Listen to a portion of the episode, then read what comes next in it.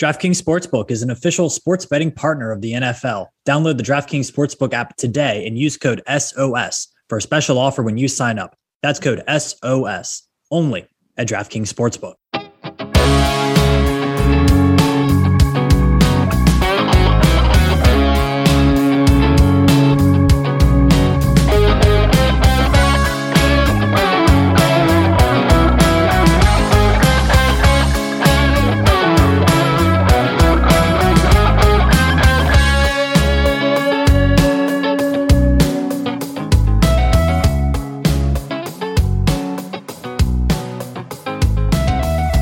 What's up, sons and daughters? It's Sam Jesse with the crew from the Locks of Saturday. It is week eight.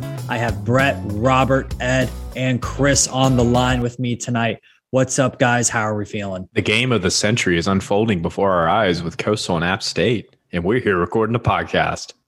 Absolutely. Would have been a much better game if App State had showed up to the their other midweek game last week against Louisiana, but instead they got absolutely clowned by the Raging Cajuns. So, but yeah, it's a good game going on behind us. Sure. Century last week too, with, with, between uh, Kentucky and Georgia. That uh, Georgia betters that one hurt. That one did hurt, especially since this podcast was unanimous on Georgia and had it correct until the very, very end.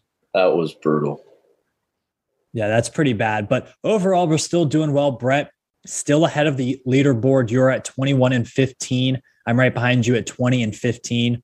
Uh, gained a game on Robert, who is now at 19 and 16. Mike, who's not with us tonight, is at 16 and 19. Chris, 14 and 21 for the reigning champ, but a lot of time left to go. A lot of time left to go. Ed, right behind him at 13 and 22. Ed, still a lot of time left to go. We're about the midway point, so plenty of time. And interesting note about last week, we've talked so much about how well home teams are doing against the spread, especially in the games that we're picking. Last week, road teams four and one on the show, four and one against the spread on the show. We'll see how that is this week. I'm a little bit nervous with how much I like the road teams this week, but we'll see.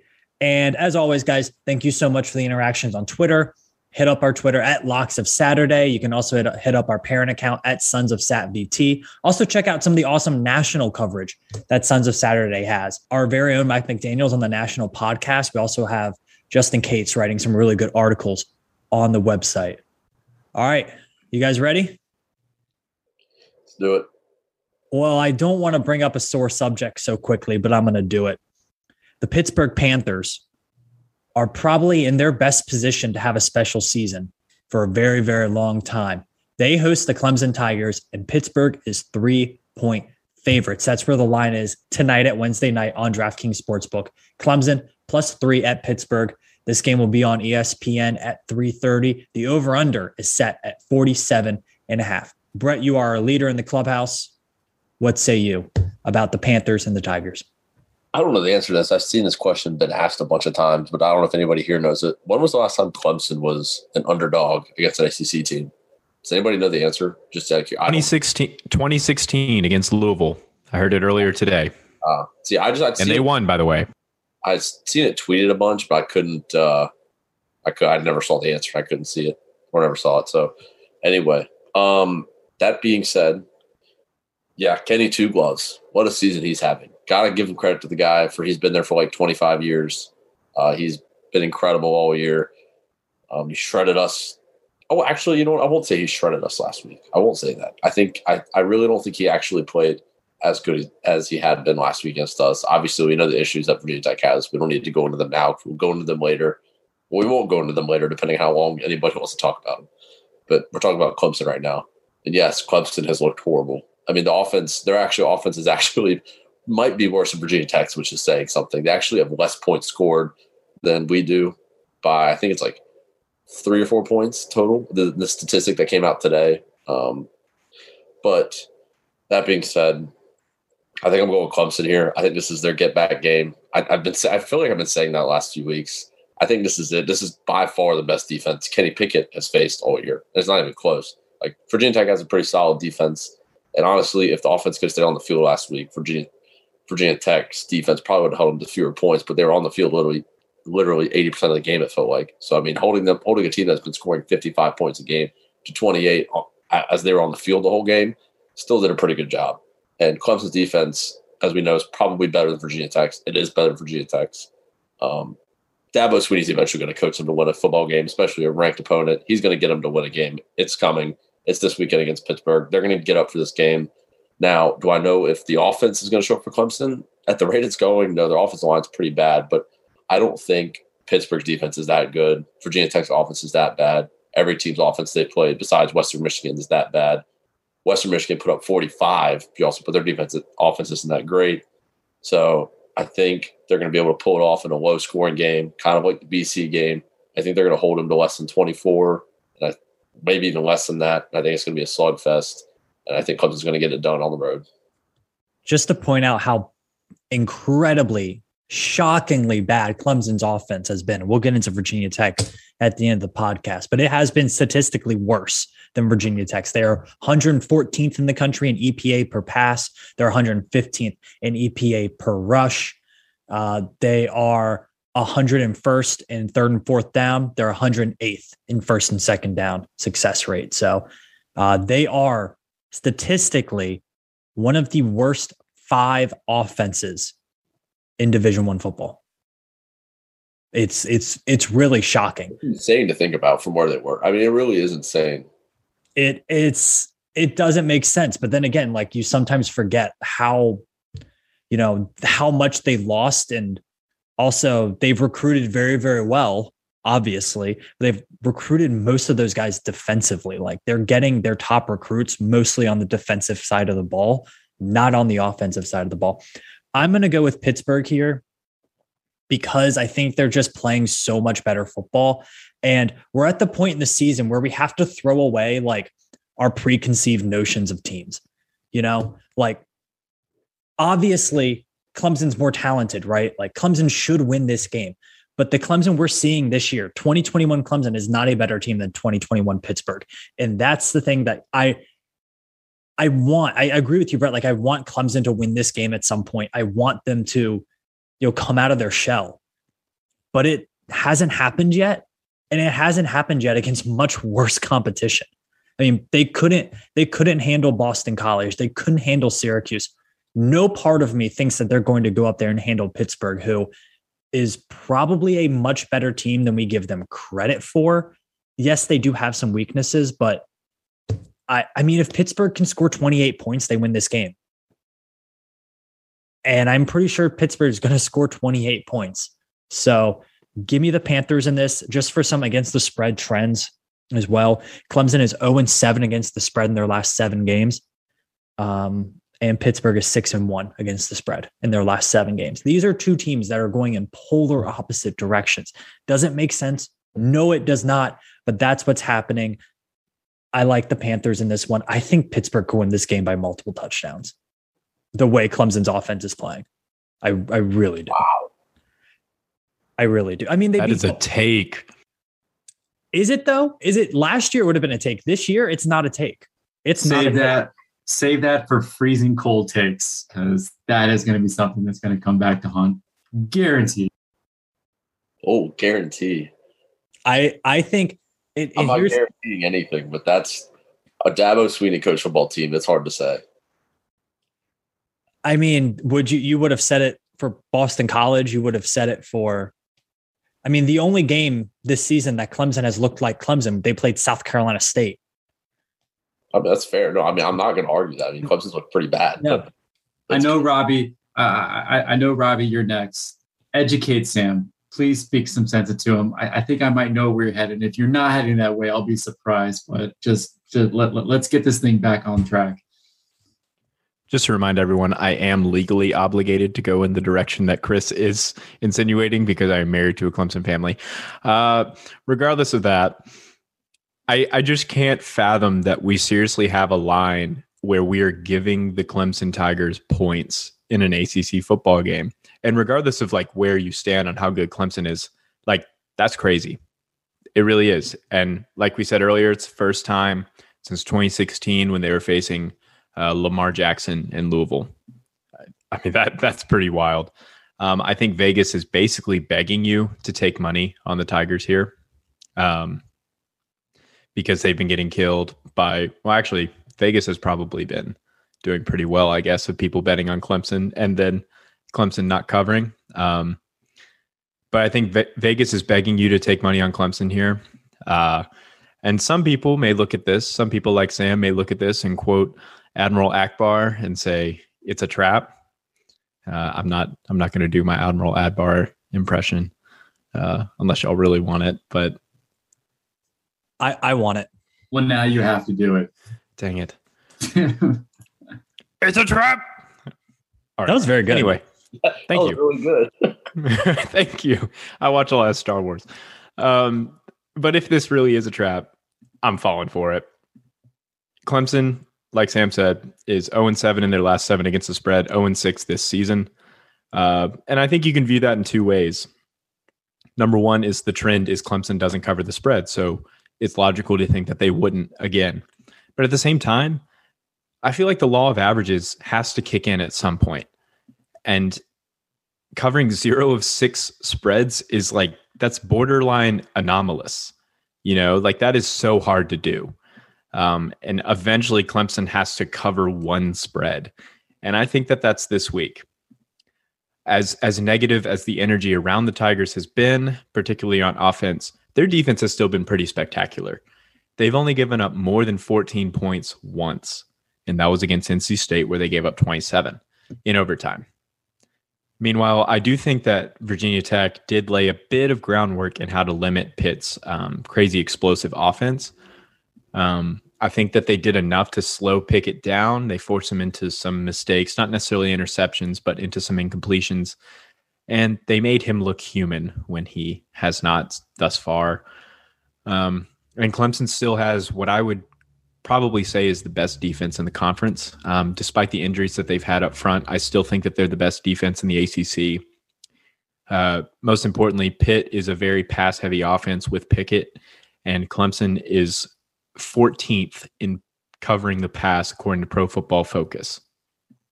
It's led by Goodrich, who's a very good corner.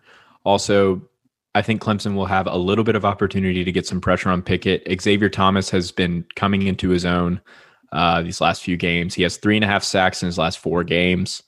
He's playing really well, as is Myles Murphy. Um, I think if Clemson can hold Pitt, we've all kind of been throwing out the number, but if you can hold them around 20 or 24 ish, I think that this becomes a pretty winnable game for Clemson.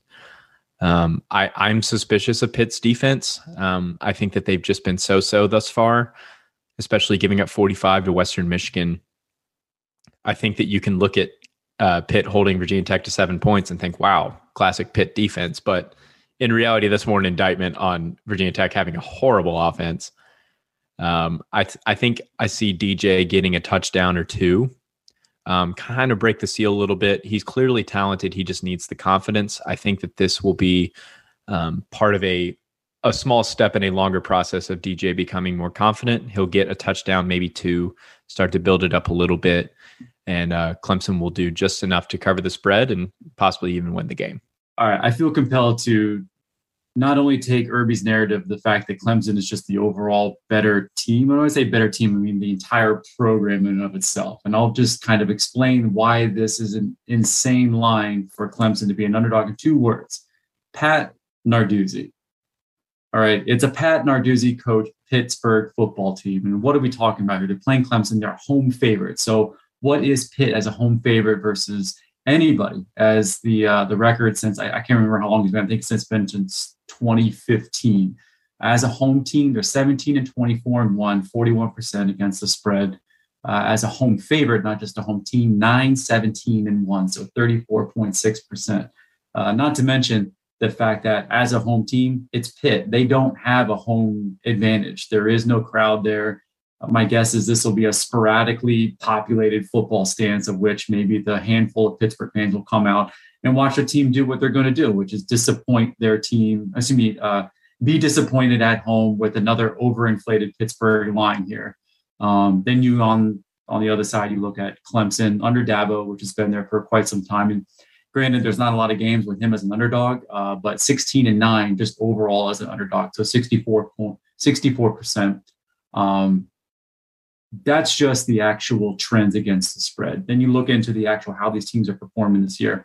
And I guess as an older Virginia Tech fan, this Clemson team reminds me of a vintage mid 2000s Virginia Tech program.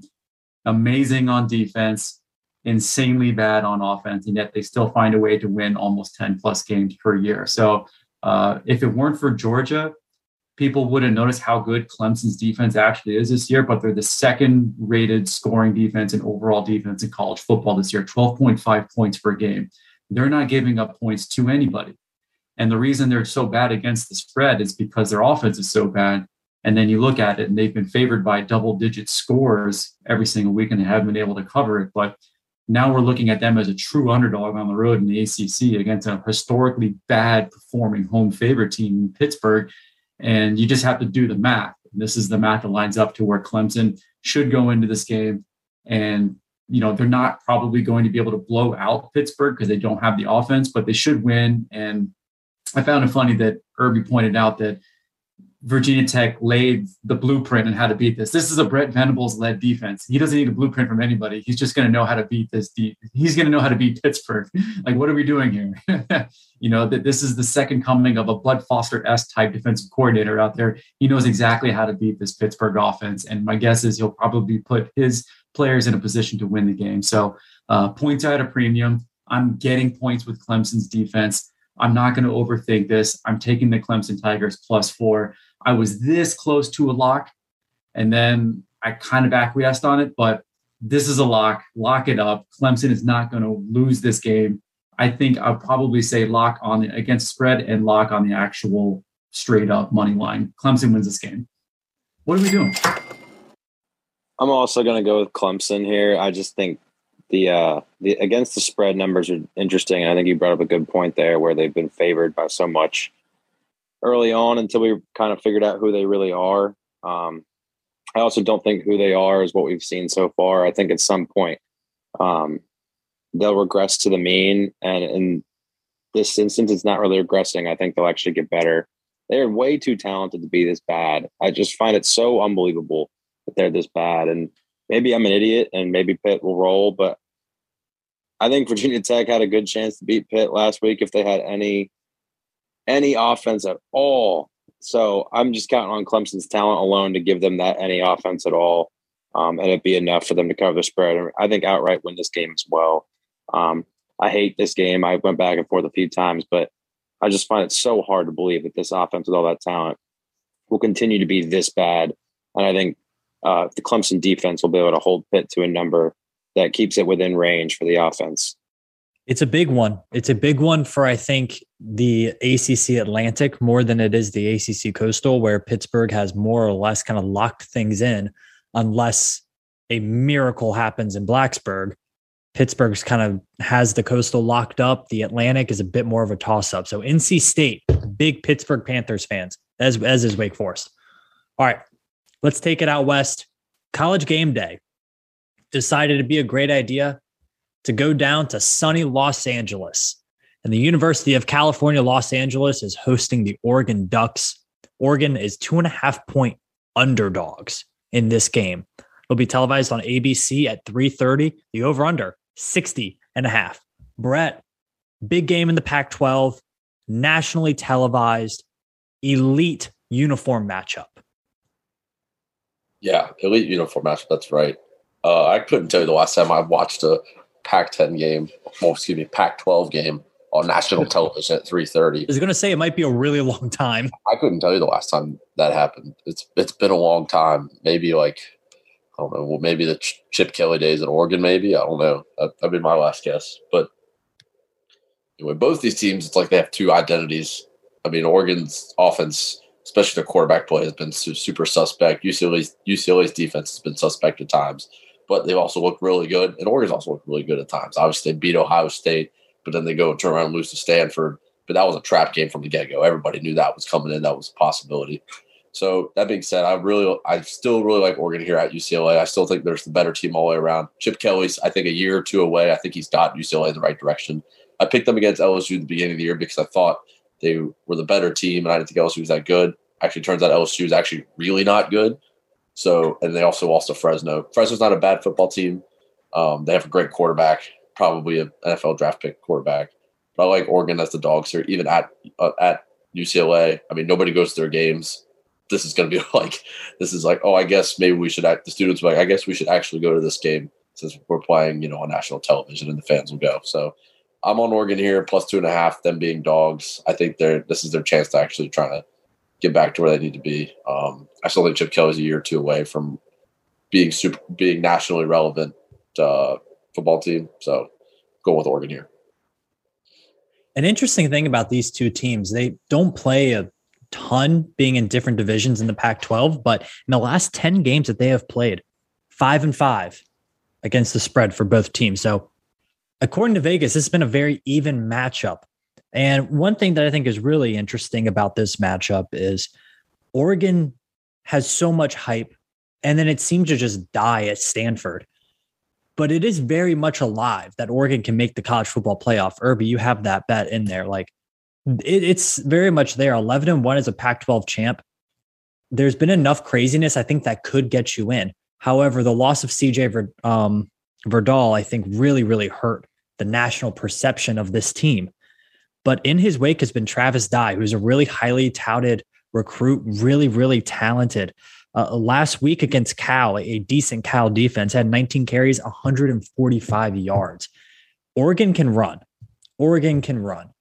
They are currently 11th in the nation in EPA per rush. Uh, and then they're about midway on pass. So this is a team that likes to run, but has been okay, you know, offensively. Their issue offensively has been turnovers. And if they can clean up the turnovers, this is a well-oiled machine offense, and it's a really good run-stopping defense. And that's something that UCLA, they're so balanced on offense, right? They want to be kind of that 50-50 team run pass. I think Oregon matches up really well in this game.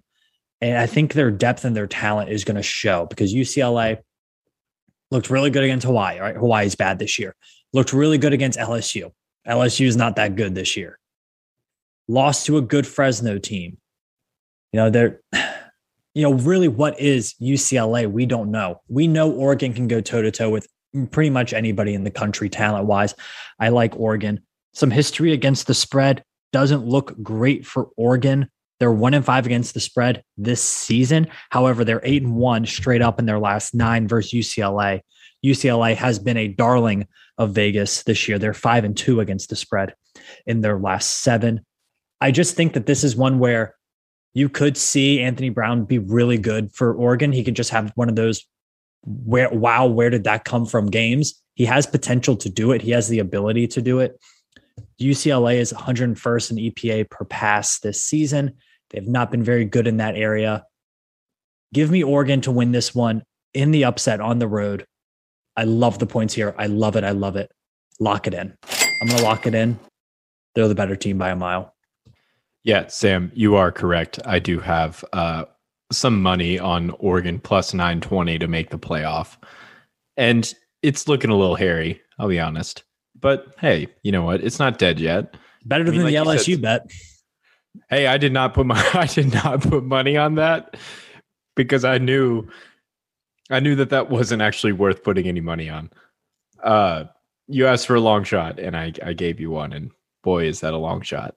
Um, but yes, Oregon, Oregon, yeah, I had them plus nine twenty, but eleven to one, 11 and one, or maybe even twelve and one, Pac-12 champ with a win over Ohio State. That's pretty appealing.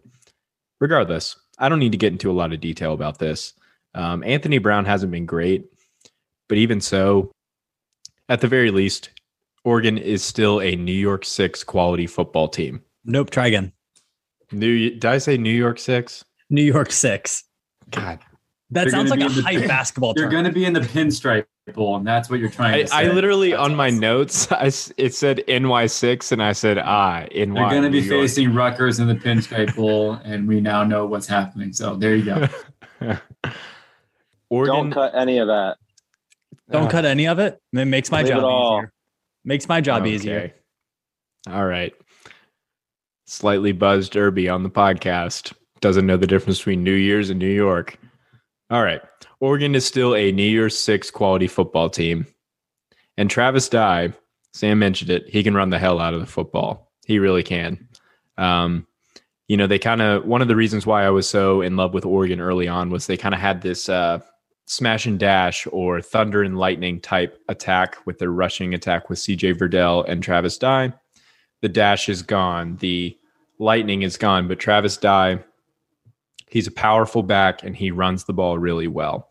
And even though his work share may be too much, um, he's still pretty solid. And UCLA is not close to a New Year's Six team or a New York Six team. They are neither. Uh, and their home field advantage is non-existent. I, I'm honestly still dumbfounded at this line. Honestly, when I was looking at it earlier, it was a pick 'em, and now you're going to give Oregon two and a half points as an underdog. Like that is just that is ridiculous. Uh, Sam, throw that cha-ching in there, and maybe even a duck quack because this is a lock. I'm going to give some time in order to allow both the the money and possibly some sort of duck call in there as well. But um, I, I'm going to have to zag here. Uh, here, here's the thing for me, and this is just kind of what I've just been paying attention to the narrative. I've been told by overall kind of ESPN, kind of college football punditry that Mario Cristobal is this extremely special coach because he recruits at a high level and yet we're in year four. And outside of having one special year with what we now know was a, a very special quarterback in Justin Herbert, because we're seeing him light it up in the NFL. Um, uh, is he that good? Do, do we know that he is actually that good?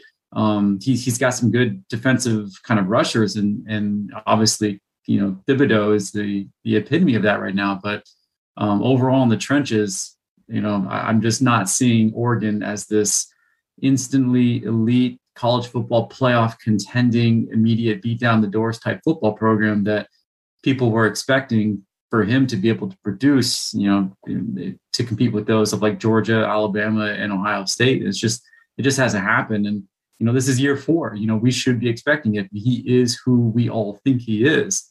Um, and I, I, watch a pretty good amount of Pac 12 football. Um, and I, I, still don't see it to this point, you know. Um, so year four straight up trends. Um, when this line originally came out, it was pick 'em, so I looked mostly at straight up. It's still within a field goal, so I still feel comfortable picking this game based off a straight up over against the spread. Um, and as an away team under Mario Cristobal, he's eight and seven.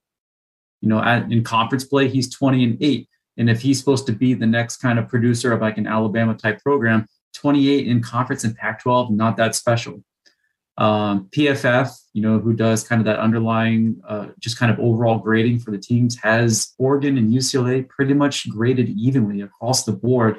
The one differentiator is, you know, the Ducks pass rush is pretty good. Obviously, that's mostly contributed to the fact that Kayvon Thibodeaux is probably going to be a top five NFL draft pick. Um, but, you know, on the other side of the field is Chip Kelly and a pretty good three pronged rushing attack, especially with a mobile quarterback and uh, Thompson Robinson there. And I just feel like they'll be able to scheme up a way to be able to basically mitigate Thibodeaux as a threat in the pass rush game. So um, that's the other thing is UCLA is a, is a running football team. And I just feel like they'll be able to scheme something up to be able to sustain kind of that uh, kind of rush threat that Oregon is really at this point kind of their their bread and butter at this point because I wouldn't consider them to be special in, in most other categories. Uh, and then you flip the coin, and the one thing that gave me pause in this game was that UCLA under Chip Kelly straight up again because I looked at straight up, you know, not that great as well, you know, and that's just because UCLA had a longer uh, kind of journey to get to where they were right now, um, and they're one where their early trends impacted their overall trends, but eight and 13 uh, straight up and conference games 13 and 16 they've been better in years past. They're more like a 500 coin flip type team. And so that's what this game came down to. This is a coin flip game. Um, so even though ucla is not a dominant home team and i do believe that uh, it, it's kind of funny the college game day chose i think this game to be at and it's going to be probably 6 a.m there out in out. Los angeles going to be dark and the only fan you'll see is that one Washington State football flag fan, kind of waving it back and forth, and probably probably nothing else to start.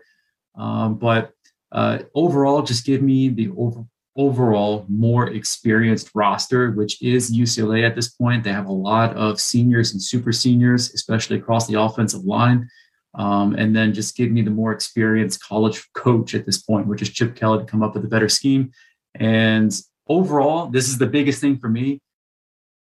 Bet against the public perception that improves the status of the Pac 12, which if Oregon wins, it looks good for the Pac 12. If UCLA wins, it pretty much eliminates the Pac 12 from all contention. So, when in doubt, bet against the Pac 12 from profiting in any way, shape, or form. And this is the type of game where the Pac 12 loses, which is UCLA wins. So, uh, give me UCLA, give me uh, the minus 2.5. I'm laying the points. Um, but essentially, this is a pickup game. They probably win by a field goal. You know, I believe right next to the Washington State fan waving the flag, our very own Grayson Wimbish uh, might be in attendance for this game. I think he's actually very close to where College Game Day will be setting up. So at least two people will be there. Ed, round us out with this one before we go to the other big game in the Pac 12. Two big Pac 12 games. What a world we live in.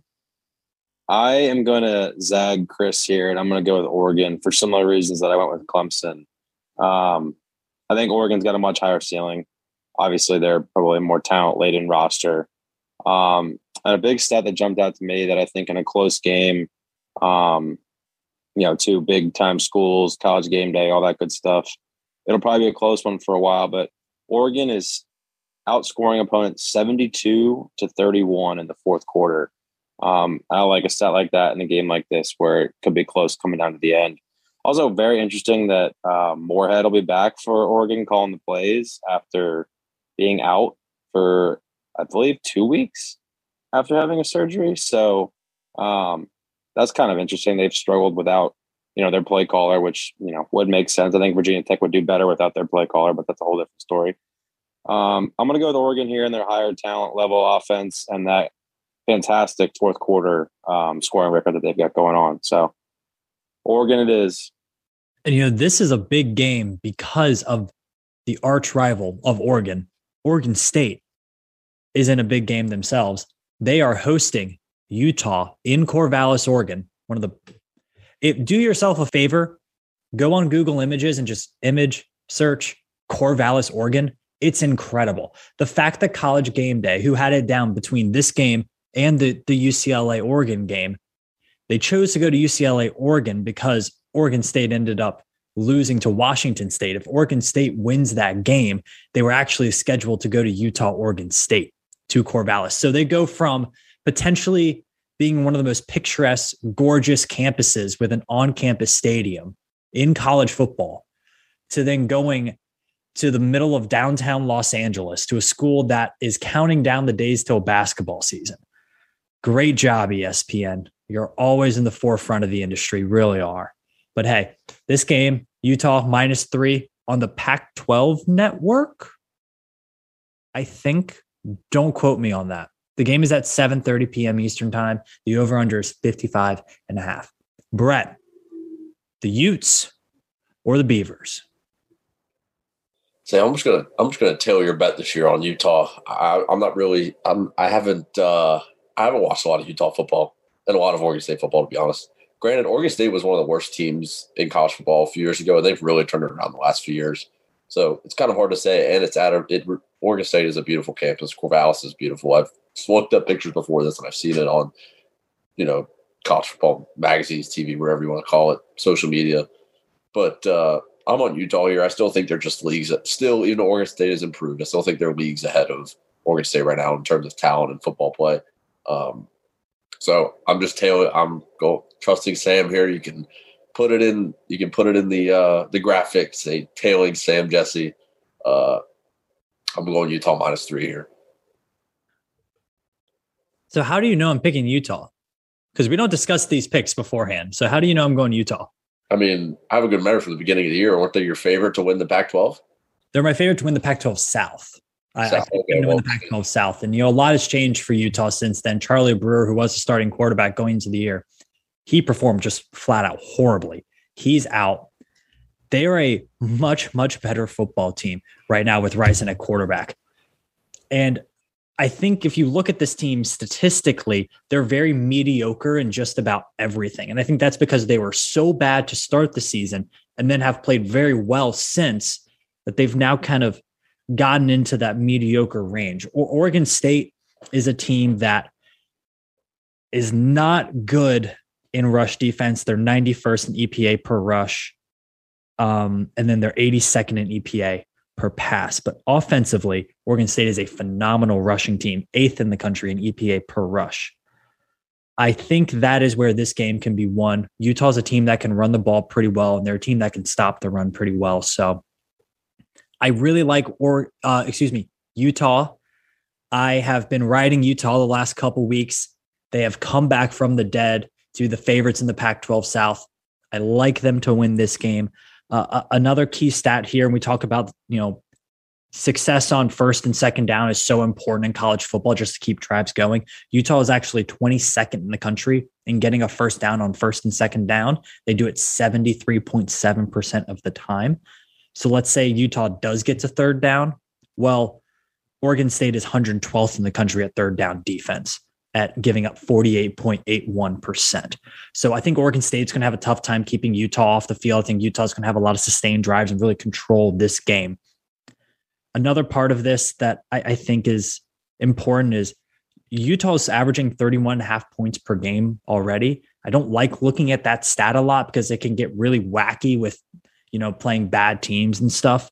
But I just think if Oregon State's struggling defensively to get off the field and you're already playing a team that's going to score 30 plus, give me the Utes. I want to take Oregon State sentimentally because I can just see the leaves changing in Corvallis. It looks pretty. They got the chainsaw on the sidelines. Uh, but I think Utah's just a much better team. Utah's coming into their own now. Give me the Utes minus three. Corvallis, Oregon is not only beautiful, it is a tough place to play. And granted, this is another Pac 12 game I don't really care about. I'm not a West Coast football guy. Sorry. Both teams have been extremely up and down. Corvallis is a very tough place to play, and the Beavers haven't lost there all year. And I don't think they will now. Um, I think if you add in the fact that they're being given three points here, uh, I just like the Beavers here. I'm going to keep it real short. I like the Beavers. Uh, I am I guess I'm all in on football teams in the state of Oregon this week. And you know what? While we're at it, the Portland Trailblazers, 80 to 1 to win the NBA Finals. Why not? Dame time, baby. 80 to 1? 80 to 1? Yes. Oh man. Okay. Yeah. I love I love Damian Lillard. Yeah. That that bet means that like half of the NBA just ceases to exist. And so the Portland Trailblazers are the only team left of the better half of the bottom teams, and that wins, right? They get switched to the Eastern Conference like mid-season. There you go. Even then, though, in this conference, as an NBA file, Eastern Conference is good. I don't think the Portland Trailblazers, but you do you. You do you, Irby. Although I admire Irby's uh, uh, uh, brazenness with the Blazers, brazen Blazers. Uh, but um, I'm also with you on Oregon State, and I'll, I'll be quick with it as well. But um, actually, as a Pac-12 follower, I'm just not impressed with Utah overall. Um, and just looking into the numbers, surprisingly, just people who don't know much about Oregon State just based off their prior performance, um, they grade out much higher than Utah uh, from you know looking at PFF grades. So overall as a program, you know they grade out as the uh, 39th program, 88.4, pretty good. Um, and then Utah is 72nd right now at 82.3, and that you know that could be an indication from Utah not performing early, uh, well early on in the season and, and coming on somewhat better. Uh, but also just Oregon State's been steady. And the thing that I like about uh, Oregon State in this game is they do one thing really well, and that's run the football. So I love it when home underdogs have at least one elite part of their program. And for me, in Oregon State, that's rushing. And they're uh, currently right now a top 10 rushing offense in all of college football. They're top 10. Um, so uh, the last part about this for me is just uh, Kyle Whittingham in Utah. It's, it's, it's just boring. We've been here before you know they're not going to amaze you with anything really. Um, and it's it's osu it's corvallis. They're a night game they're a home underdog. Um, this has all the makings of like i said before anything that can negatively impact the public perception of the pac 12 by having some of the more reputable programs lose uh, specifically here in uh, night games as you know the better teams are featured as away favorites you know this has all the makings for oregon state not only covering but winning outright. So i'm not going to lock it in. Give me the beavers at plus three. I would look at it if i'm looking at kind of long shot parlays.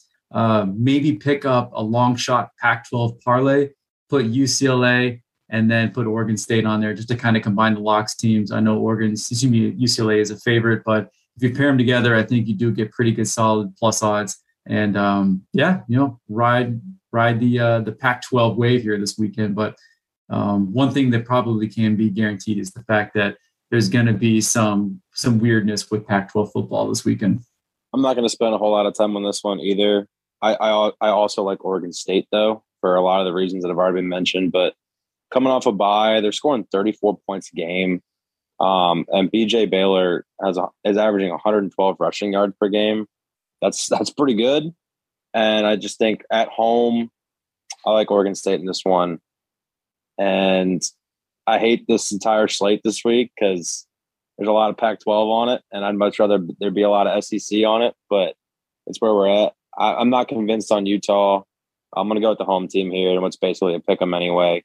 Um, Oregon State's offense sh- should be a lot of fun to watch. So that's one thing we know we'll get with these two prominent Pac-12 games this weekend is a lot of points. So I'm going to roll with Oregon State here. I got Oregon and Oregon State. So I'm big on the whole state. I will not be big on Portland though. The Trailblazers are not very good. Dame time. Y'all sleeping. It's Dame time. I'm all about Dame. I'm just not about the rest of the roster. Well, we won't just be watching West Coast college football. We're watching some West Coast NFL as well. Arizona Cardinals still undefeated. They beat my Brownies this week, and you can get in on the action in the NFL with DraftKings Sportsbook. You can bet just $1 on any football game this week and receive $150 in free bets instantly, no matter what, when you opt in.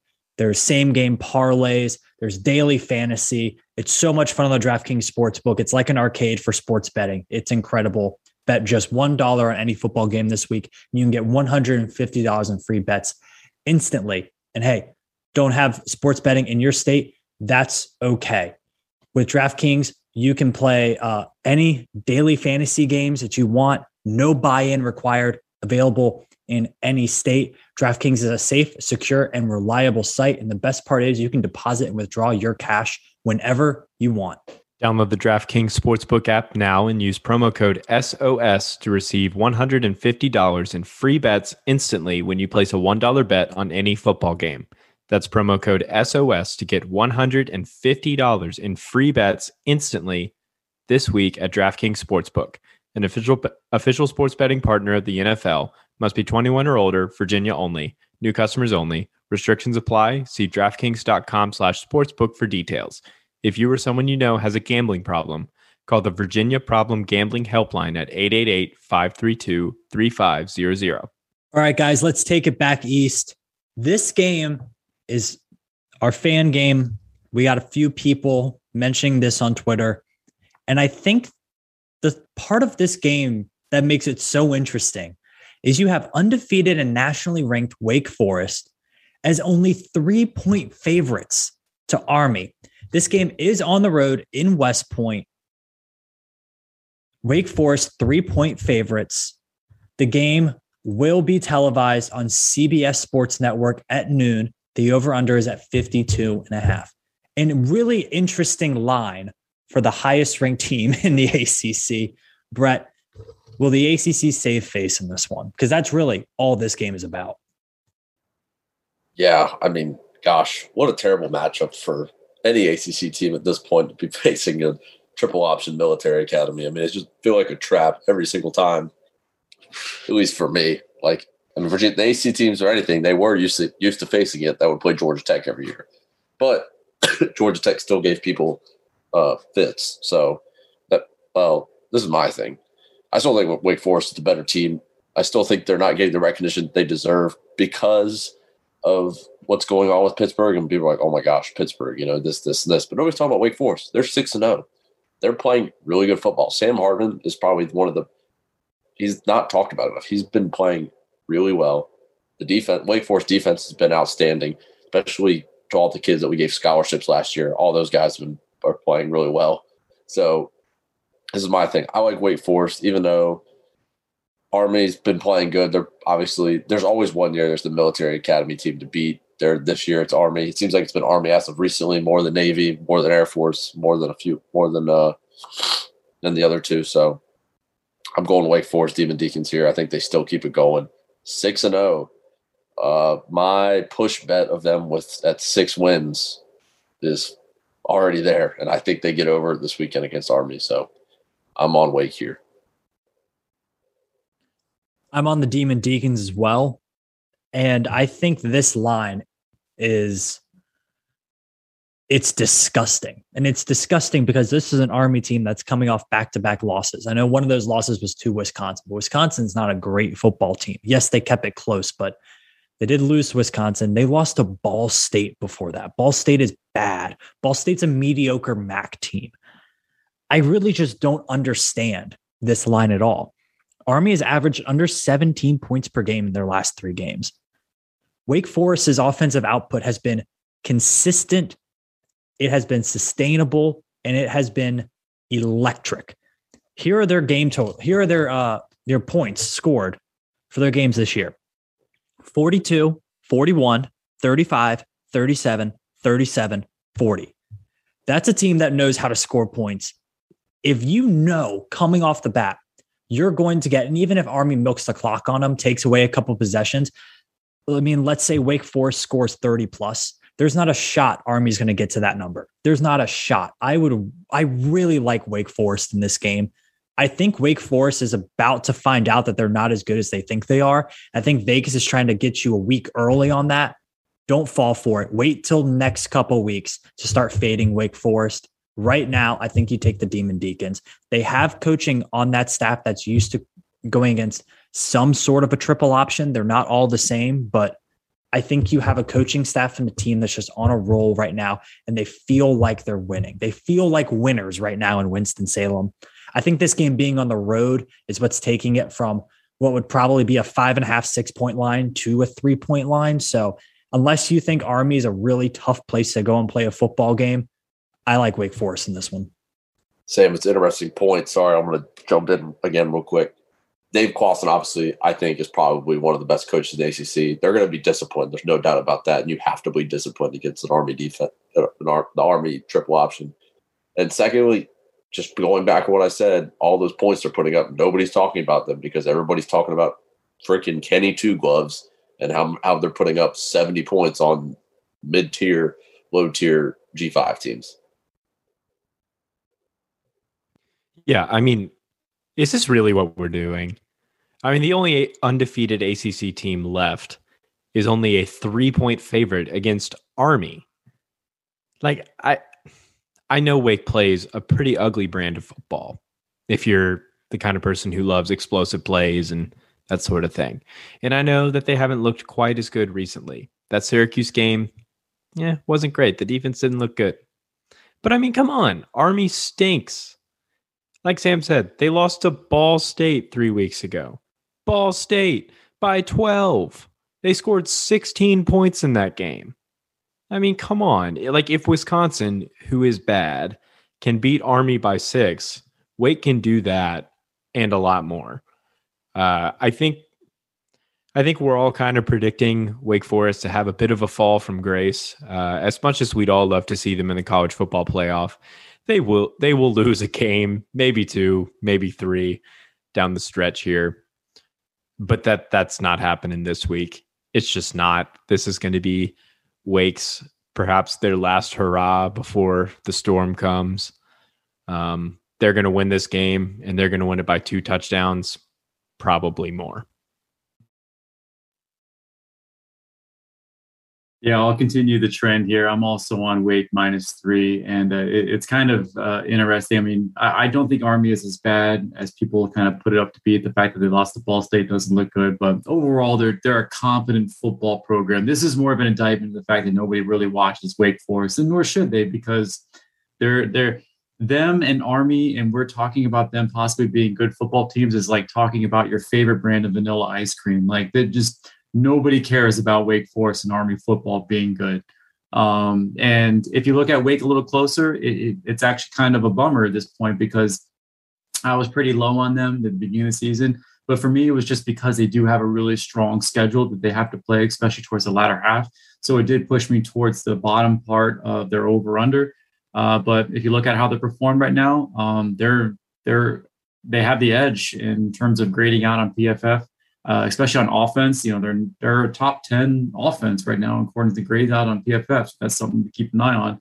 Um, and also, uh, I, I wanted to look at how they performed in terms of simple rating system, which to me is better than strength of schedules because it's a kind of a balancing act between point differential um, and their actual strength of schedule. So the performance against their strength of schedule. And right now they're a top 10 team in terms of the simple rating system. So uh, comparatively to Army, who is uh, 39th overall. So Army not bad. They're a top 40 type team, but Wake is actually performing well above par. Uh, this is a game where I don't think Wake blows them out, but I think they win by a touchdown. And that's just because um, playing on the road. It, it's funny because playing at Michie Stadium in West Point, if you look at the actual games that Wake has played in, this might be the most kind of difficult road environment or game environment they've had to play all season long. And that's actually saying something. And it's actually a testament to just how weak the ACC is at this point and kind of the fan base is at this point. But um, give me Wake minus three. I'm um, not confident in it as a lock, but I'm, I'm pretty confident uh, to the fact that um, I'm I'm just going with the overall better football program. So give me the Demon Deacons. Yeah, I'm on Wake here too. I'm going to follow the similar trend that I have for the first few picks, and that I'll follow for the last one as well, which is uh, the more talented roster here gets the win.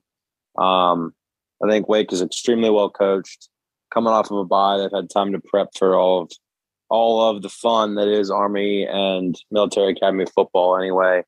Um, so I'm going to go with Wake here to cover, win this game on the road. It should be a fun one to watch. Actually, I'm looking forward to it. Um, you know, CBS always does a good job, and whenever the military academies are involved, it's always fun to watch. So I'm going to go with Wake uh, off a bye, well coached team, better roster, um, and now we get to talk about minor league football.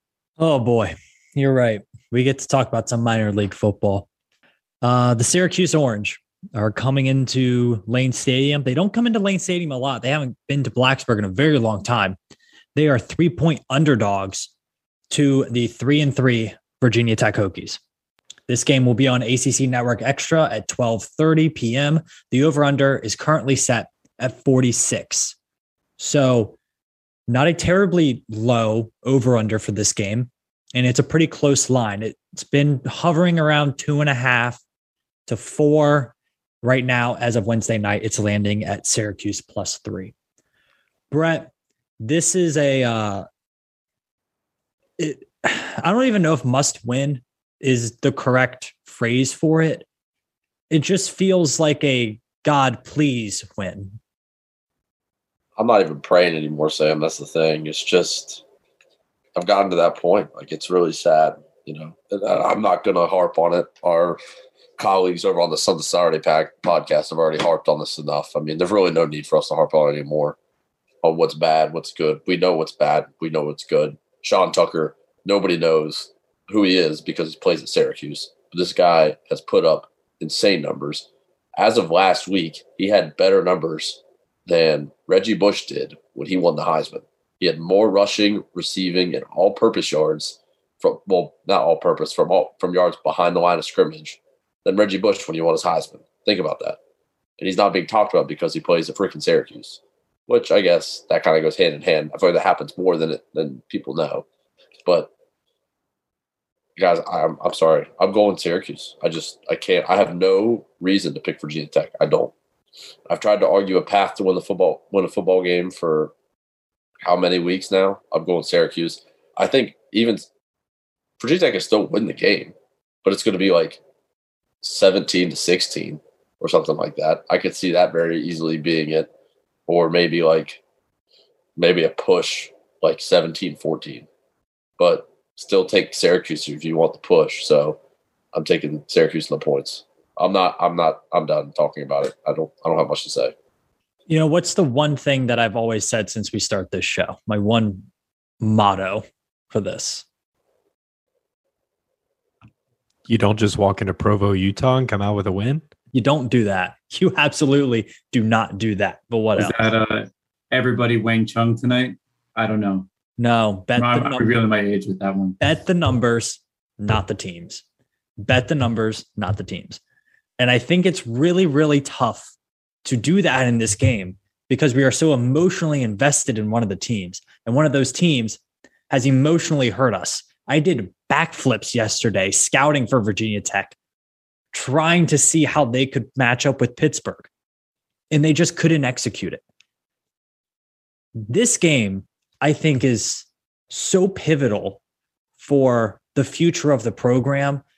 I understand how fans might be checked out right now. I don't blame fans for being checked out. And to be honest, even I'm a little bit more worried about the Browns playing on Thursday night with their entire second string offense than I am for this game against Syracuse. But that doesn't mean the players are checked out. Like for them, it's much easier to get back in that mindset and to okay, now we're now we're watching film, now we're practicing, now we're running the scout team, now we're doing this. So I think in that terms, like the fans have given up more than the team has. So let's push that aside and just look at this game. Syracuse is a team that is a above average, pretty good rushing team, but a bad throwing team. They're 98 in EPA per pass. Virginia Tech has been phenomenal defensively in passing defense. They're 14th in defensive EPA per pass. Syracuse, you were talking about Sean Tucker. He's been so amazing this year. He really has been a phenomenal player, and he definitely deserves to be first team all ACC running back. But they're only 38th in EPA per rush. I think the reason for that is although they are putting up gaudy numbers rushing the ball, they're not really adding much to their offense by rushing the football. And I think that's where Virginia Tech can be the better team because, yes, will Syracuse probably have a gaudy rushing total at the end of this game? Probably. But gaudy rushing totals don't always mean gaudy point totals. And Syracuse hasn't really scored that well. Um, they've been in some games, some shootout games where the game script has gone that way. But if you look at that Clemson game, yes, Clemson's a very good defense. Rushing defense, Clemson's not like they're good, but my goodness, Syracuse didn't move the ball or do anything. They had a long pass on a, a weird, like busted coverage where the safety and cornerback collide and then they get a touchdown there. Like, I, I don't think this Syracuse offense is going to be able to do much against Tech's defense. And I mean, I think if Tech can score three touchdowns, they have a chance to win this game. Uh, I I really do, and I think, gosh, I mean, but that's just so hard. They really haven't scored three offensive touchdowns that much this season, have they? I mean, Virginia Tech is 103rd in the country in EPA per rush. They're 116th in EPA per pass. This is not an offense that can do anything. I think Virginia Tech, though, will throw the kitchen sink in this game. I think we can all agree on that. I think they will try to go and block punts. They'll try some trickeration on offense. They'll try anything. I think you will see some wildcat without Burmeister in there. I think you'll see some trick plays. I think you'll see them try to really attack young defensive backs from Syracuse with a lot of that smoke and mirrors offense. That seems to be the only thing Brad Cornelsen has been able to do at Virginia Tech. He's playing a very, very young defensive team, especially a young defensive backs team. I think Syracuse makes one or too many, too many, one or too many mistakes. Virginia Tech can maybe get some points on special teams and defense, win the turnover battle, win the field position battle, and maybe you cover three. I'm saying Virginia Tech solely for my sanity. And I think this game ends probably, I would say 20 to 14 Virginia Tech. But my goodness, it feels wrong. It, it just, that's a hard one, but I think Virginia Tech can win a really ugly football game. God, this is just painful, isn't it? I mean, we're sitting here debating over whether we're going to beat Syracuse at home. We on the uh, Atlantic Prediction podcast, we were sitting here laughing at how bad we thought Syracuse was going to be, and now here I am picking Syracuse to cover a three-point spread against Virginia Tech in Lane Stadium. I mean, goodness gracious! Um, I think the key here for Syracuse is actually their defense. And here's the thing as bad as Virginia Tech's offense looked last week, Syracuse has a better defense than Pitt does. Uh, right now, Syracuse is number one in the ACC in passing yards per game as a defense. Um, that's going to make things pretty difficult for Braxton Burmeister. Add on the fact that their rushing defense is equally as strong. Uh, that one is fourth in the conference right now in yards per game. Um, that's going to make it even more difficult because I think what a quarterback like like Burmeister needs is um, a stronger running game in order to open up those passing lanes. What we saw last week was Pitt absolutely stuffed the run, and the Hokies had to go away from that pretty early. And Burmeister set a career high for pass attempts, and that clearly didn't go well. So I think we're going to see another game like that. Um, right now, Pro Football Focus has Syracuse's defense ranked as the third best defense in the conference, uh, behind only NC State and Boston College. Um, I don't love what Garrett Garrett Shrader brings to the table for Syracuse as a passer, um, but I really don't think it matters. He's a running quarterback, and we've seen how Virginia Tech can struggle with running quarterbacks at times. I think this is an ugly football game. Um, Brett threw out the score 17 to 14. I'm going to take that, but I'm going to flip it. I think Syracuse wins this game 17 to 14.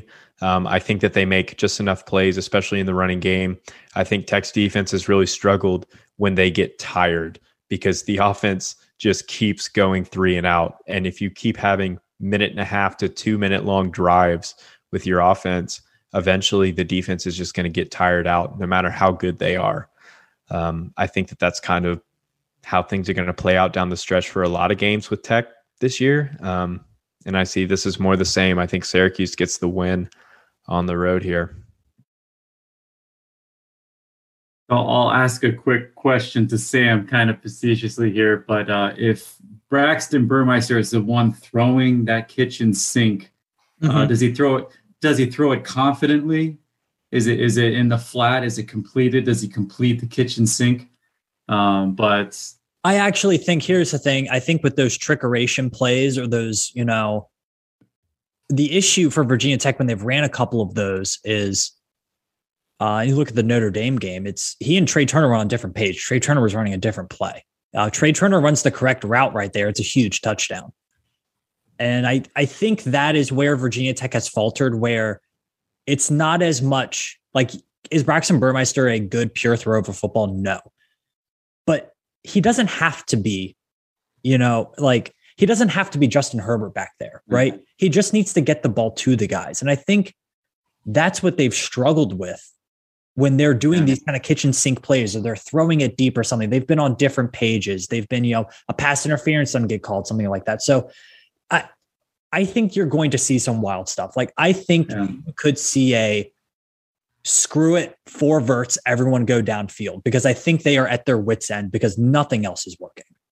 And that's where I've kind of just checked out on the program because how long has Braxton Burmeister been in the program, both as just a, a person who's been along the developmental kind of, I can't even call it a power curve, but just along for the ride. And we're mid season in his kind of full first year as a starter, and we're we're hoping we still see it. And it's I, I just don't think it's going to happen. So I'll, I'll start this off by just saying like it seems weird that you know with the history that we've had with Syracuse going back to the Big East days, like it just feels like when you've paid attention to kind of the overall, you know, just kind of uh, uh, uh narrative in the program, there's been very little talk about this week in terms of just noise and excitement about facing an older conference rival. So, for my one question is just do we get 50,000 fans in attendance in Lane Stadium? It's a noon kickoff.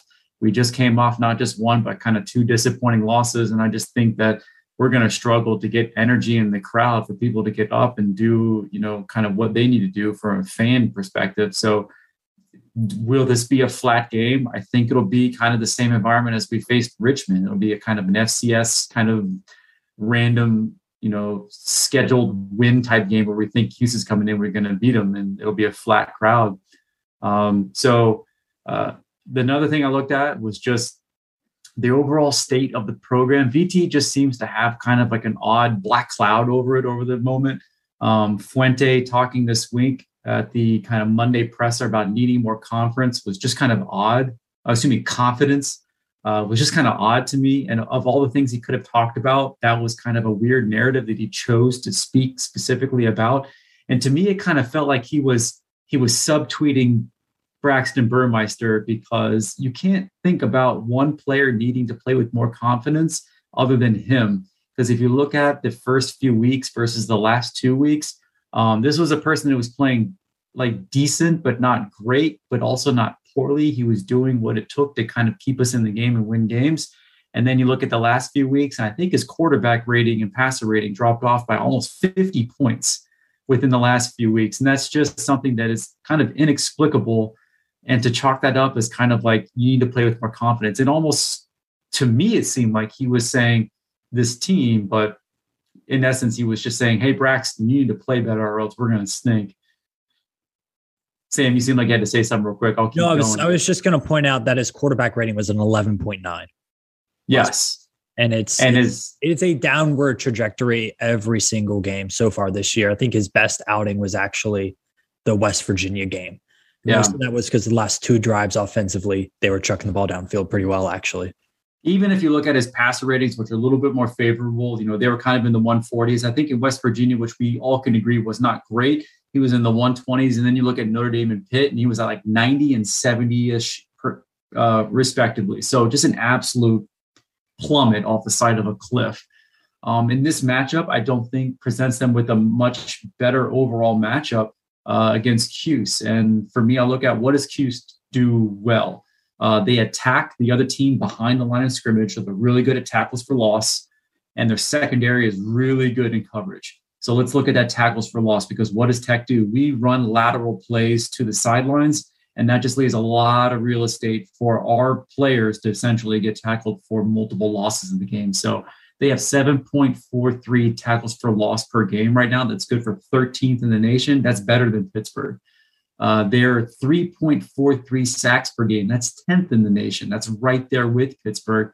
And overall in coverage score, so we're talking about their ability to just essentially just deny our ability to throw downfield. 80.1 PFF coverage score. That's 32nd in the nation. Pitt was 64th. Pitt held us to seven points. Granted, the wind's not going to be there, but wind plus Pitt does not equal the 32nd best pass coverage defense in the nation. So make no mistake, we're playing a better defense than Pitt this week, uh, if not at least on par. Uh, so with Tech's offensive ability at the moment and the lack of quote unquote confidence, I just think we're going to struggle to score points once again. Um, then you look at the Cuse offense. I'm not going to go too deep into it, but just know that VT's rush defense is not good. They're 90th in the nation, and that's what Cuse does the best. So once again, that's a bad matchup overall. I don't think it matters if Garrett Shrader can throw the ball at all whatsoever. He he he can throw kind of what he looks like, which is he, he kind of looks like a mountain man out there. He's just going to basically just kind of take the football, be uh, gritty, uh, and kind of essentially do what it'll take to manage the game and not necessarily give turnovers, which that's another thing. And the last part that I'll make is Syracuse doesn't turn the ball over. Um, at least not uh, to once we can think that we're going to be able to take advantage of. And that's also um, the fact that is Jermaine Waller fully healthy? Is he going to be able to take advantage of any kind of errant throws if Shrader does throw the ball down the field? I, I just don't think it's there. Um, last red flag for me was I look at Sharp Football. Sharp Football actually had Cuse as an adjusted minus three favorite in this game, so that's a seven point swing. I normally look at that with like, is it need to be ten points or more? Uh, but seven points is still something that kind of raises the hair on the back of my neck. So for me, Cuse plus three, beware of the straight up win for Cuse on the road here. And of course, it was at four, it went down to three. And as we all know, Virginia Tech as a plus or minus three against the spread. Was it two and 13 now? Two and 14? Or is it two and 12? I can't remember. It's two and whatever, and it's not good. And I think this two continues. and 12, I think now. Two and 12. I would probably predict two and 13 after this week. So give me cues, give me the points. Unfortunately, we continue to slide down to the bottom. I got two different locks on this game that go hand in hand with each other. The first one is Virginia Tech is a lock to win this game and a locked cover. The second one is if they don't, it's a lock that Justin Fuente's fired Monday morning. But I'll go back to the first one for a second because that's what we're talking about here.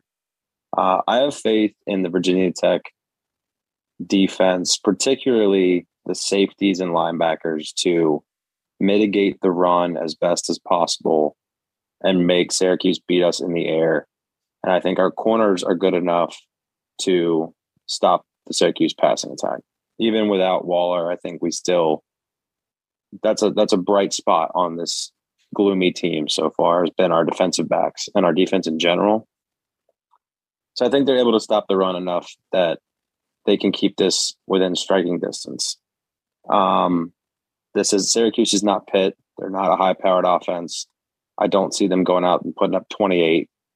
Um, because we all know Virginia Tech's not going to get to 28. So I think Virginia Tech can keep Syracuse under 20. The question then becomes can Virginia Tech score 20? Man, I'm just going to err on the side of being extremely hopeful that they can. Um, I would love to see, and we've all been saying it all year long, Braxton running the ball, which is what he's best at. Um, but for some reason, the staff is just so reluctant to do that, even if it means losing every game and getting fired in the process because they're too afraid to get him hurt. Um, I think Virginia Tech's offense is able to get this done. I hate this game so much because if we win, that's great. The program's still just kind of hovering. If we lose, we're bottoming out. Um, I hate this game. I hate betting this game. I'm glad I can't because I live in Virginia. But I'm going to go with Virginia Tech here. I think the defense gets it done and can stop the run. I have no confidence in Syracuse's passing game to be able to beat us through the air. Um, I think maybe Tayvion Robinson or Troy Turner carries us because the running backs won't, on, unless it's the uh, Malachi Thomas second half of the season Heisman run we got going on here. But I'm going to go with Virginia Tech and their defense to cover, not the offense. I will say, Ed, the last time you locked in a Virginia Tech win or cover was against UNC at home. And you haven't done it since. So. Yeah, I was drinking the Kool Aid back then. Well, I'm just saying. You're, you're right. You're, you're one right. and zero. Oh. You're one and zero. Oh, so, and this does feel like a game where you maybe afterwards if Virginia Tech were to win. Obviously, it's still a bit of doom and gloom considering that they've had four games against tough teams and they've lost three of them. But maybe it is a game where you're like, okay, it goes back to what Frank Beamer used to say it's never as good as it seems and it's never as bad as it seems. Maybe this is one of those situations where inside the locker room, it's not as bad as it seems. I would like to think that Virginia Tech can match up with Syracuse mano a mano but um, that is wishful thinking at this point, and I don't want to harp on it too much because, to be honest, they don't deserve the airtime after what we've seen the last few weeks. So let's move on to some other stuff. Looking at college football nationally, we're not going to do Virginia Tech prop bets. We're going to look at a little bit national. I'm going to ask one question. We're going to spend just a couple minutes on it. Is it worth putting a future bet on anyone not named Georgia or Alabama to win the national title this season? I'm going to open up the floor to you guys. Go for it. Absolutely not. I don't think there's any team in the country that can compete with either of those two. Um, is Cincinnati what ranked second right now? They're going to get boat raced by either of those teams. I, I, I don't see it. I think the talent gap between Alabama and Georgia is unbelievably wide. I, I, I can't see it, but you know that means it's going to happen, and Oregon's going to somehow come out of nowhere and win, which is fine. I think I threw like five bucks on them at the beginning of the year, so I won't be too mad, but I can't see it. I think Georgia and Alabama are in a league of their own right now. Strictly for value, Caleb Williams has Oklahoma looking like a completely, completely different team. Almost feels like when Tua took over in that second half for Alabama, this almost is what it feels like in Oklahoma. I think they're the only team, the way they're playing now with him, that could even compete with these two teams. Um, so I think for value strictly, Oklahoma's sitting at fourth right now. They're in, they went out, they're still in, they can get in. Yeah, no, I'm with you on that. And maybe that's a maybe that's part of that is bias because I, in addition to my Oregon plus 920 bet to make the playoffs, I also have a bet on Oklahoma plus 800 to win the national championship. And that value has gone all the way to plus 1400. That's pretty good value. And right now, with Caleb Williams at the helm, this Oklahoma team looks pretty much like what we thought they would look like coming into the season with Spencer Rattler. I mean, quarterback play was kind of that missing piece. And this is a very talented Oklahoma team. Their defense is still better than other Oklahoma defenses of the past. And like, there's a reason why people were confident, myself included, but a lot of experts out there, um, you know, I, I think among all of us, we all had some faith in Oklahoma to do some damage. And I think that uh, with Williams back there, as long as, you know, his freshmanism doesn't come out, why can't they win at all? I know Georgia's good, but if they get into a, any sort of a showdown offensively, I like the Sooners in that one. Caleb Williams looks just like Patrick Mahomes. Oh, I mean, granted, not there yet, but the way he plays, the way he just slings the ball around and his mobility while on the run, it's almost it's like look, it's like watching like a junior match Patrick Mahomes back. There. Who did Oklahoma play last week? Uh, I, Texas Christian University. Yeah. How much did they win by?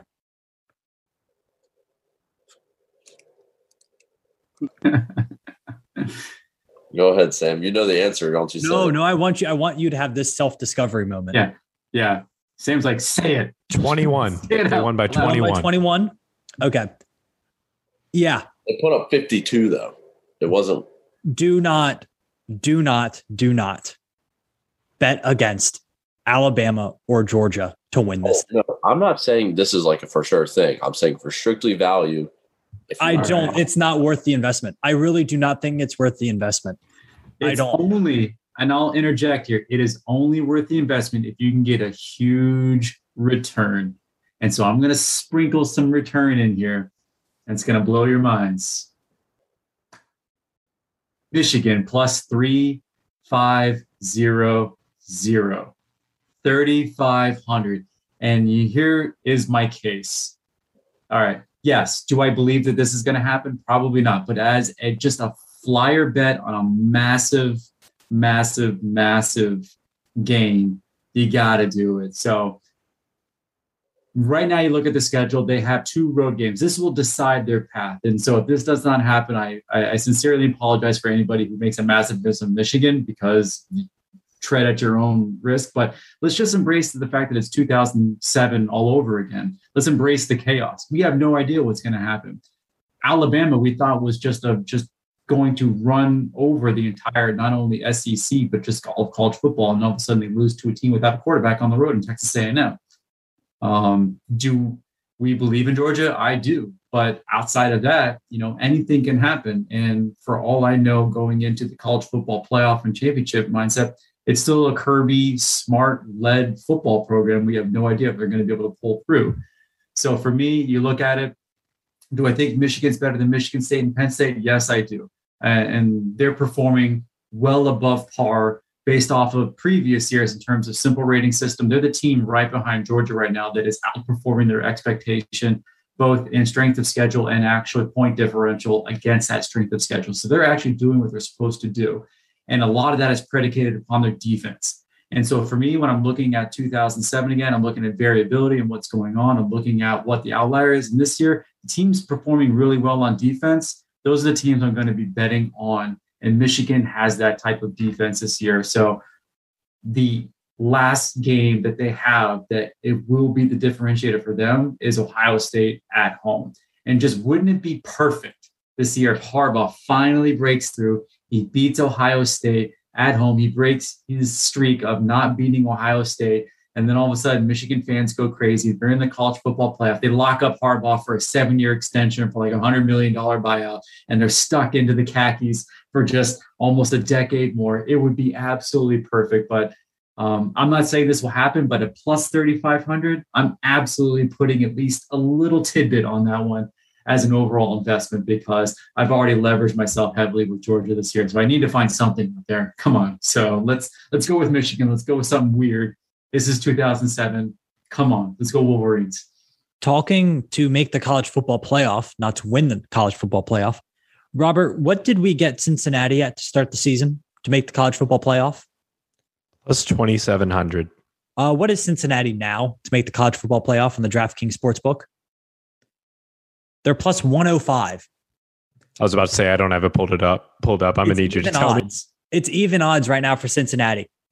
I am just saying to people out there that the boat has left. It is out at sea. We're all having a glorious time on our ocean voyage on our cruise ship. We're drinking daiquiris and martinis at night, and it's lovely. And yeah, you missed the boat because Cincinnati is going to the college football playoff, guys. You're you're gonna hate that when they lose to SMU in late November. No, it's just gonna feel so bad. That's not break, happening. That's gonna break my heart because it's not happening.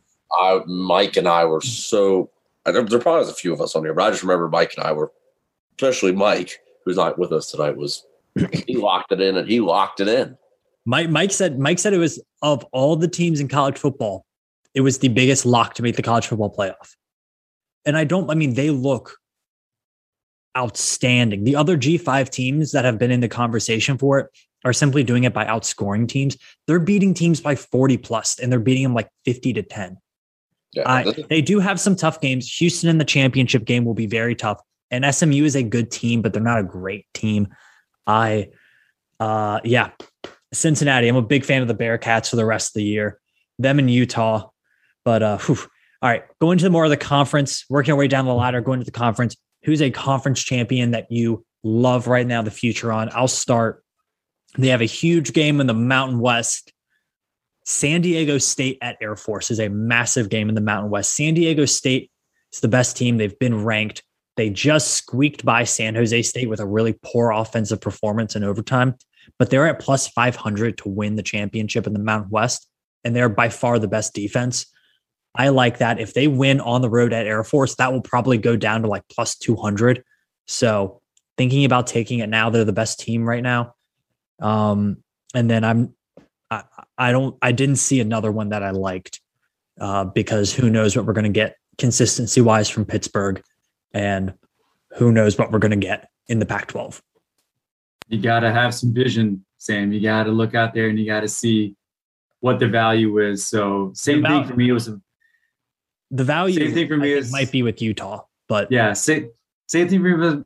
Assume me as my Michigan bet. I'm looking at big odds here. I'm, I'm taking long flyers because we're halfway through the season. So you have to look at somebody who actually has a realistic shot, but has four digit plus numbers next to their name in order to get that big return that we try to promise our listeners in terms of overall value.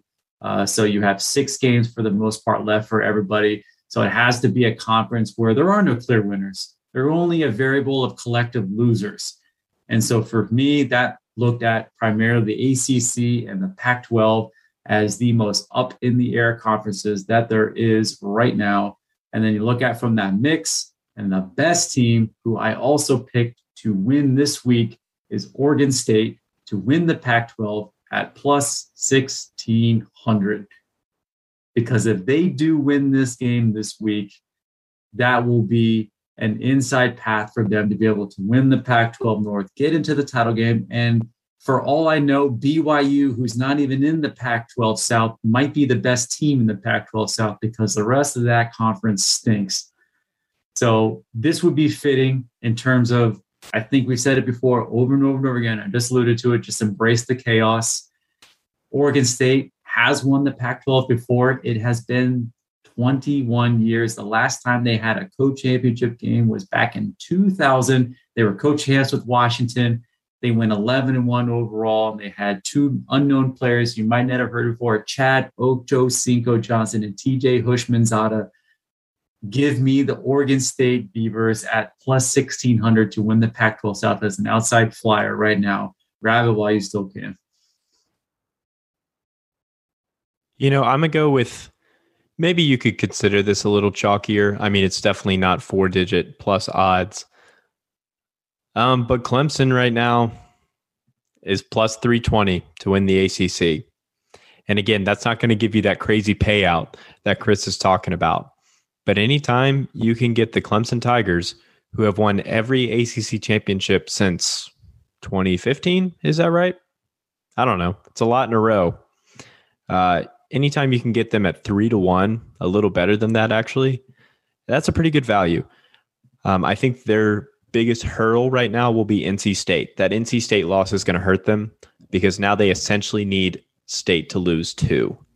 Uh, but I think that State actually has a pretty tough um, schedule down the stretch here. They have to travel to Florida State. They have to travel to Miami, uh, travel to Wake on November 13th. Huge game, by the way. Really hope game days there. Uh, you got Louisville at home, Syracuse, UNC. I mean, honestly, the easiest game on that schedule is probably what? UNC? I mean, NC State, it is the ACC we're talking about here. Anything can happen. Um, I think that State could lose a couple games here, and Clemson has the talent to kind of take control of this conference again, even though their playoff hopes are non existent. I think that if Clemson can come out of this season with an ACC championship, I think they'll be happy, all things considered. And if you're listening to what I'm saying and you're like, no way, NC State's plus 550. So there you go. Yeah, I'm with I'm with Irby here. I think. Well, actually, I'm not with Irby. I am gonna retract what I said. Clemson's not a bad play. That's a little chalkier, but I mean, you might as well sprinkle it on. I mean, based on co- uh, coastal chaos. Forget coastal chaos. The Atlantic is the, where the exciting parts are coming this year. Between Clemson, NC State, Wake Forest. I mean, one of those three teams is getting in, and Wake Forest at plus. I, I have I have a plus five fifty. North Carolina State at plus four fifty. Clemson at plus two ninety. I mean, you sprinkle some bets up in there, up, put your value in between where you want to make more money at. But any of those three teams are going to win. So no matter what, you're probably going to make money if you bet any of those teams. I mean, Wake Forest obviously is not getting the love. Still aren't. Plus 550. Undefeated ACC team. The only one left. And I don't know. I like that. I mean, Pittsburgh's plus 130. Pittsburgh's not winning the ACC championship. I'm sorry, guys. They're not doing it.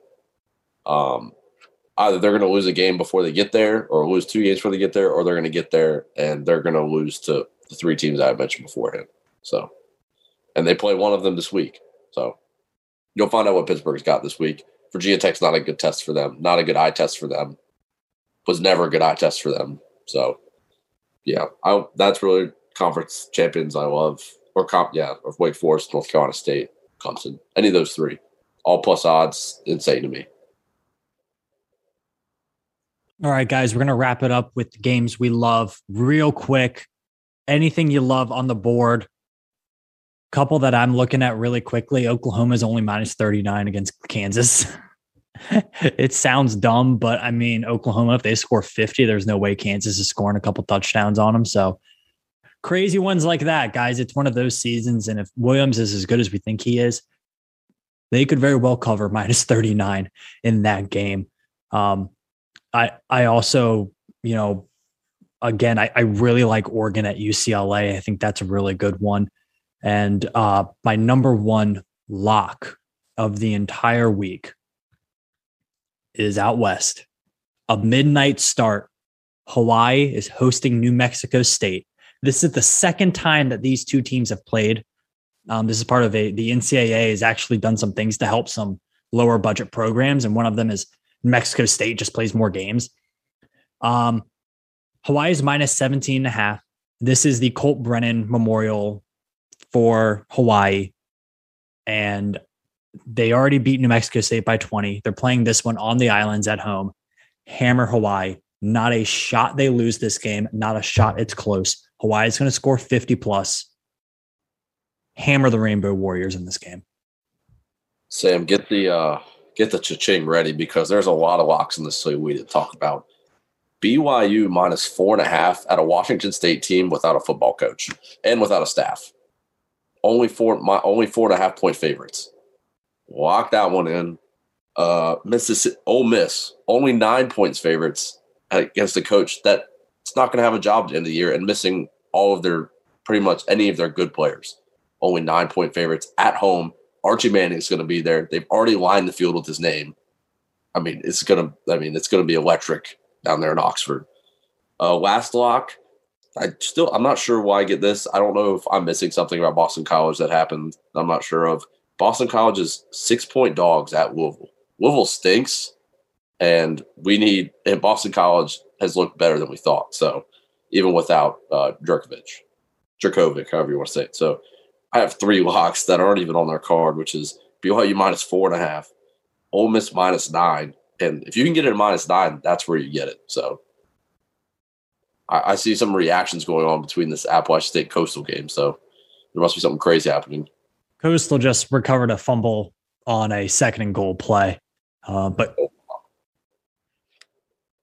that was mine. I I hammered Coastal Carolina tonight. If you see my Twitter, yep. Any others, guys? Games. Yeah, I have a couple. I have a couple three point lines. Uh, Those killed me last week, by the way. Yeah, those are typically the ones that are tougher to pick, but I have two three point lines that I think don't make any sense at all. Uh, I like Purdue plus three at home against Wisconsin. Purdue just cracked the top 25. And is that warranted? Probably not, but Wisconsin sucks. Like, sorry, they do.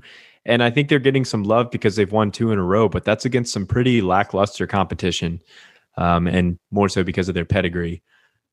I think Purdue could be in for a letdown, but I think I like their chances more at home, especially being given three points at home. Um, and then the other one I like is I like NC State minus three against Miami. Uh, State is just a much better football team than Miami is. Miami is on a downward spiral.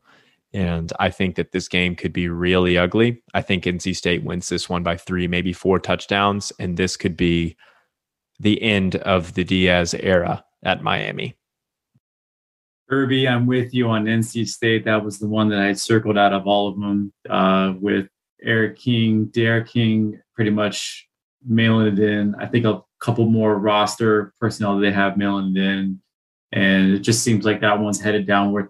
I wanted to stay away from the Ole Miss kind of LSU line because it was almost double digits. And I do feel like there is some potential for kind of the uh, Ewing theory was it Bill Simmons, ESPN kind of addition by subtraction. So I didn't know if the team would actually play better because they are talented overall as a roster um, to cover uh, at least in that game, just because they did play well last week against Florida. Uh, but the other line, um, and this is the one that I've been paying attention just because I'm a USC fan uh, at heart from my prior allegiances prior to joining Virginia Tech, but USC plus six and a half on the road against Notre Dame. I hate USC in this game. I would actually take the Irish full board minus six and a half. I think the Irish actually blow USC out of the water. This team is actually just in a complete downward spiral as well. They don't really have any real vision or act traction in the game. And the biggest thing about them is their offensive and defensive lines are still pretty bad overall. And Notre Dame, pretty solid in each respect, especially on defense. And I just don't see how USC score points on the road. Um, so give me the Irish as much as it pains me to say that. Um, but the good news is that they've already made the decision to search for a new coach, and uh, maybe that decision should be uh, brought to attention in another known program that we all know and love. So uh, go Irish and just capitalize on the fact that USC is just is completely in rebuild mode. So I actually am a little bit wary of the Miami NC State line. Miami has potentially figured some stuff out on offense. I know they're going to be without starting running back, but I think that could be kind of a trap game for NC State, who's probably feeling themselves pretty good right now. We saw how after the Clemson win, uh, North Carolina State didn't play as well against Louisiana Tech at home. They go up to Boston College, they get a big win. I think this could be kind of a light down game for NC State. They tend to have these, and Miami is a team that I think they feel like they deserve a win. They've been in a lot of close games. So that could be a trap game for the Wolfpack. All right, guys, that'll about wrap it up for us. It's been a ton of fun. Hopefully, the Hokies can perform a little bit better this weekend and come out on top. That'll do it for us. Thanks for listening. And as always, hit us up on Twitter. Go Hokies.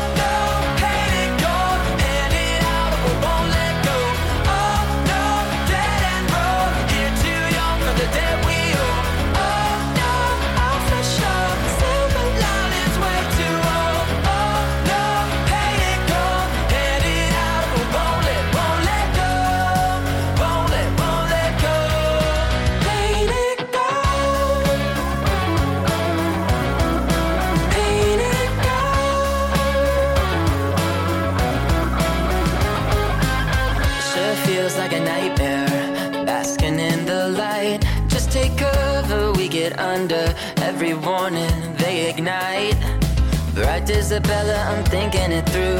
Everything I gotta do,